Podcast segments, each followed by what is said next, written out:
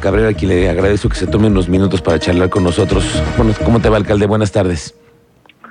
Mi muy querido Miguel Ángel Álvarez, un honor estar contigo, con tus radioescuchas, con el auditorio. Muy buenas tardes. Gracias, alcalde. Ayer vi tus redes sociales y te, te escucho en el tono de que ya estuvo ya estuvo que la autopista México-Querétaro sea, pues, en estos kilómetros, los kilómetros de la muerte para muchos de los traileros que pasan todos los días ahí, y, y ya estuvo que la, el gobierno federal no resuelva este tema. ¿Hasta dónde vas a llegar con este ya estuvo, alcalde? Pues no estamos eh, solos, es un tema de todo un municipio, de los sanjuanenses y tiene que estar en un tono efectivamente de mucha mayor exigencia. Se hicieron exhortos, ha habido reuniones de trabajo, pero no nos está dando resultados. Yo creo que eh, tenemos que construir una narrativa muy diferente a partir de ahora y eh, exigir eh, una vez más, pero de otras maneras, con el apoyo de la sociedad organizada que incluso nos lo está demandando, nos lo está exigiendo también y nosotros debemos acompañarnos de precisamente a quienes representamos, sociedad organizada, organismos económicos, cámaras eh, y muchas otras personas que también en lo individual eh, todos los días nos ponen en la agenda de San Juan del Río el problema que tenemos latente de la carretera 57. Y nosotros hemos planteado defender a San Juan y hacer equipo.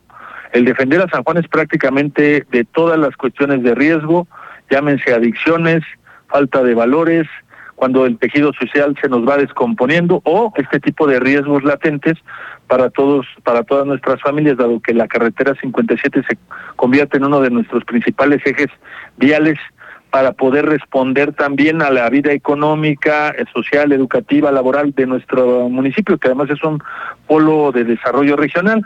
Y efectivamente yo hago una, una comparación, tú, mi querido Miguel Ángel, recordarás que en algún sexenio de, no sé si del 94-2000, pero me parece más que del 2000 al 2006, que por cierto también nos dijeron que iba a ser una carretera de 30 años, sí, sí. se hizo desde la caseta de Tepozotlán, Estado de México, hasta la capital queretana, 200 kilómetros son aproximadamente de ida y vuelta de concreto y en cinco años, ya prácticamente casi cinco años de administración federal, en este sexenio, la, el tramo de la caseta de Palmillas a, eh, pues a, los límites con Pedro Escobedo, al Saus, es la zona que no se ha podido terminar solo en dirección a Querétaro, que es donde tenemos la mayor problemática dada la pendiente de Palmillas hacia el centro de San Juan. Y bueno, pues sí, efectivamente ya estuvo bueno, vamos a trabajar en una campaña ciudadana que nosotros vamos a acompañar, porque te, eh, pues yo lo que te puedo decir es que nosotros estamos muy arropados de que la misma ciudadanía, la sociedad organizada, nuestros liderazgos económicos, sociales, están muy atentos a que esto es un verdadero problema y bueno, tenemos que considerar que hay un hay un hay un trabajo muy importante también. Yo quisiera la oportunidad para poder reconocer en el señor gobernador Mauricio Curi que hoy estamos haciendo planes de trabajo también para la movilidad. Y bueno el día de ayer también pudimos activar protocolos de cerrar las propias vías al tránsito pesado y pudimos nosotros tener movilidad interna, pero era imposible quien tenía que ir a trabajar al Marqués, a Escobedo, a Querétaro o llegar a San Juan del Río, prácticamente ayer les fue imposible y es el evento fatal número 48 de este año, Miguel Ángel Es que sí, sí, además si, si, le seguimos contando, alcalde, no acabamos. Pero ¿a qué te refieres tú con esta campaña ciudadana? Es decir, no solamente el gobierno va a levantar la voz, sino se van a ir acompañando. ¿A qué, ¿Hasta dónde van a llegar? Eh, ¿Qué, qué, qué es lo que tú ves en esta posibilidad de hacer estas expresiones? Pues sí, tenemos que sumar. La verdad es que es de manera espontánea. Las familias de nuestras comunidades, de nuestros fraccionamientos aledañas, cuya vía principal, por ejemplo, tenemos comunidades en la zona de San José, San Miguel Galindo, de Galindo, de las vaquerías, de todas las localidades de la zona rural, una zona de riego muy importante, Senegal de las Palomas, el fraccionamiento San Gil, pues eso, eso es el camino de todos los días de nuestras familias, de ida y vuelta a la escuela, al trabajo, al comercio local y, y bueno, tenemos una exigencia ya muy fuerte. Mi trabajo es escuchar más, comprender mejor y actuar eficazmente.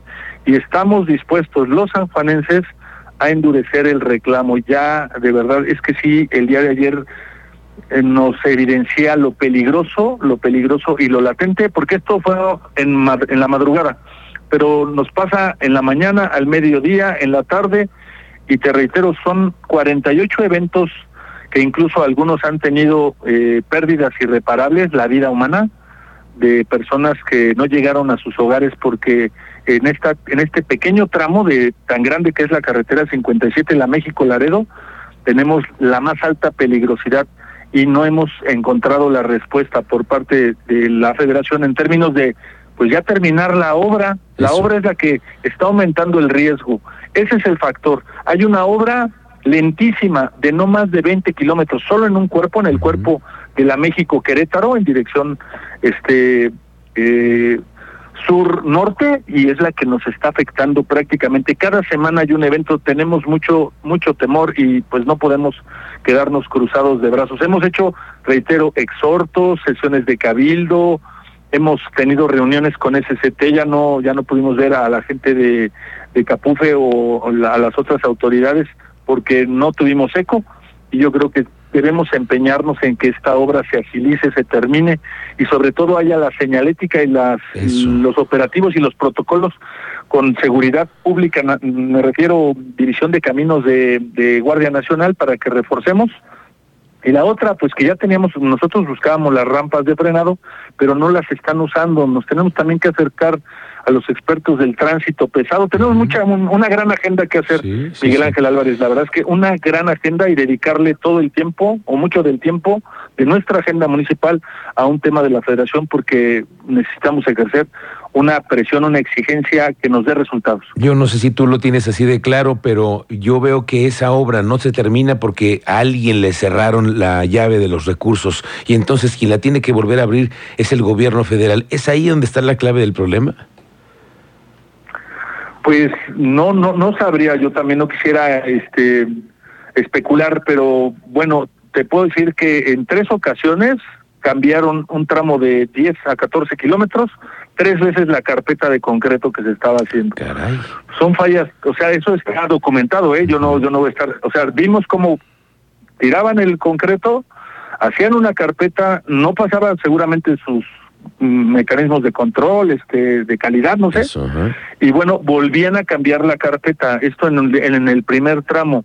Cuando llegaron a la parte donde hay la desaceleración, porque la obra empieza a cerrar hasta un carril en ocasiones por la actividad de la obra, por la misma eh, necesidad de la obra, cerrar una carretera que es donde está el más alto volumen de tránsito, porque eh, rápido, eh, vienen de la de, en dirección hacia el norte del país, de la capital, pasan la caseta de Tepozotlán, pero se incorporan vehículos del circuito mexiquense del Arco Norte y de otras localidades como Tepeji del Río, Polotitlán, brincando la caseta de Palmillas, está, se alimenta la libre de Pachuca y la libre de Toluca. Todo el tránsito, todo el tránsito, salvo el que se desvía con la reciente, el, libramiento a Paseo Palmillas o Palmillas a Paseo, que es poca carga la que se va por ahí, todo el tránsito entre el norte y el centro del país fluye en San Juan del Río tiene que pasar por San Juan del Río. Y es donde se genera, ahí precisamente es donde se genera todos estos accidentes. En este pequeño tramo, solamente de 20 kilómetros en dirección a Querétaro, porque hay una pendiente muy, muy prolongada que con tanto tonelaje del tránsito pesado llega a ser eh, fatal el accidente que se, que se produce. Te digo, estamos en el accidente 48 tan solo de 2023. Híjole, alcalde, pues ojalá que de, verdad este ya estuvo, este ya basta, está llamado enérgico, como dices tú, hay que elevar el tono. Bueno, pues ojalá que el gobierno federal tenga, tenga resultados pronto y haya inmediatez en el tema de las obras que están pendientes. Te agradezco por lo pronto estos minutos y esta reflexión. Al contrario, muchísimas gracias. Un fuerte abrazo y por supuesto que tengan muy buena tarde, que Dios los bendiga. Miguel, Gracias, y, Gracias. Que, no haya accidentes, alcalde. Gracias. Primero Dios, Ojalá estamos hermanos de Dios incluso, siempre haciendo oración, te lo juro, porque de verdad es, híjole, han pasado cosas que verdaderamente de milagro, no hay más personas muertas, pero no es la estadística que, que tenemos. Desgraciadamente sí tiene una estadística de muerte y eso es lo que más nos duele. Bueno, gracias por la reflexión, alcalde. Muy buenas tardes. Un fuerte abrazo. bueno, es Roberto Cabrera, el alcalde de San Juan del Río. Pues